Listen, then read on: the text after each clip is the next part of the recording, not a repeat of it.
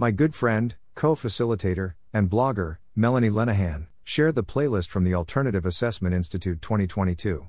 Yay! I now have 15 sessions plus one keynote to watch. I started with Nadia Jaramillo's presentation entitled Alternative Assessment in Asynchronous Courses. Jaramillo is an instructional designer and was an instructor. They provided definitions and examples to offer choice and alternatives. Jaramillo had a slide with an awesome title, Why I Care About Alternative Assessments, and shared their experience as an English language learner. Jaramillo spoke about the language challenges in assessments. They called it a dissonance between what they were teaching and what was assessed. Jaramillo defined alternative as 1. Offering or expressing a choice and several alternative plans, and 2. Different from the usual or conventional. Jaramillo shared the benefits of alternative assessment citing studies for learner agency and autonomy, Pretorius et al.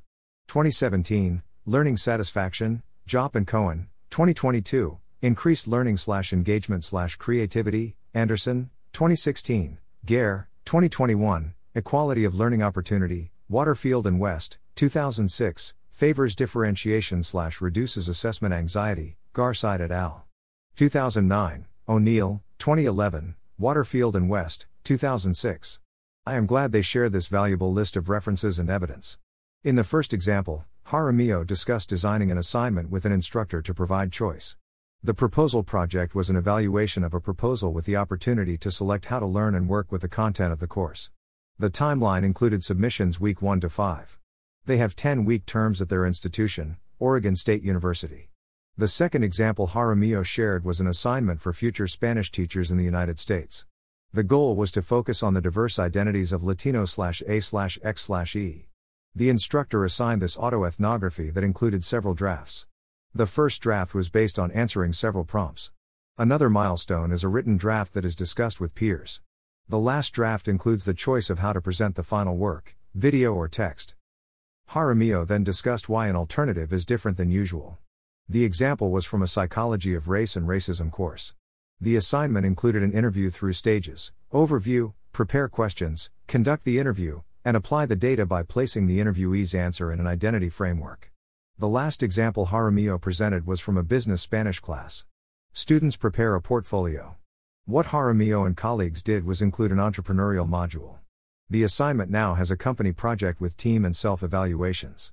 The Shark Tank style assignment was well received by students and the instructor. Jaramillo discussed design considerations starting with asking students what their interests are and then make adjustments to the class.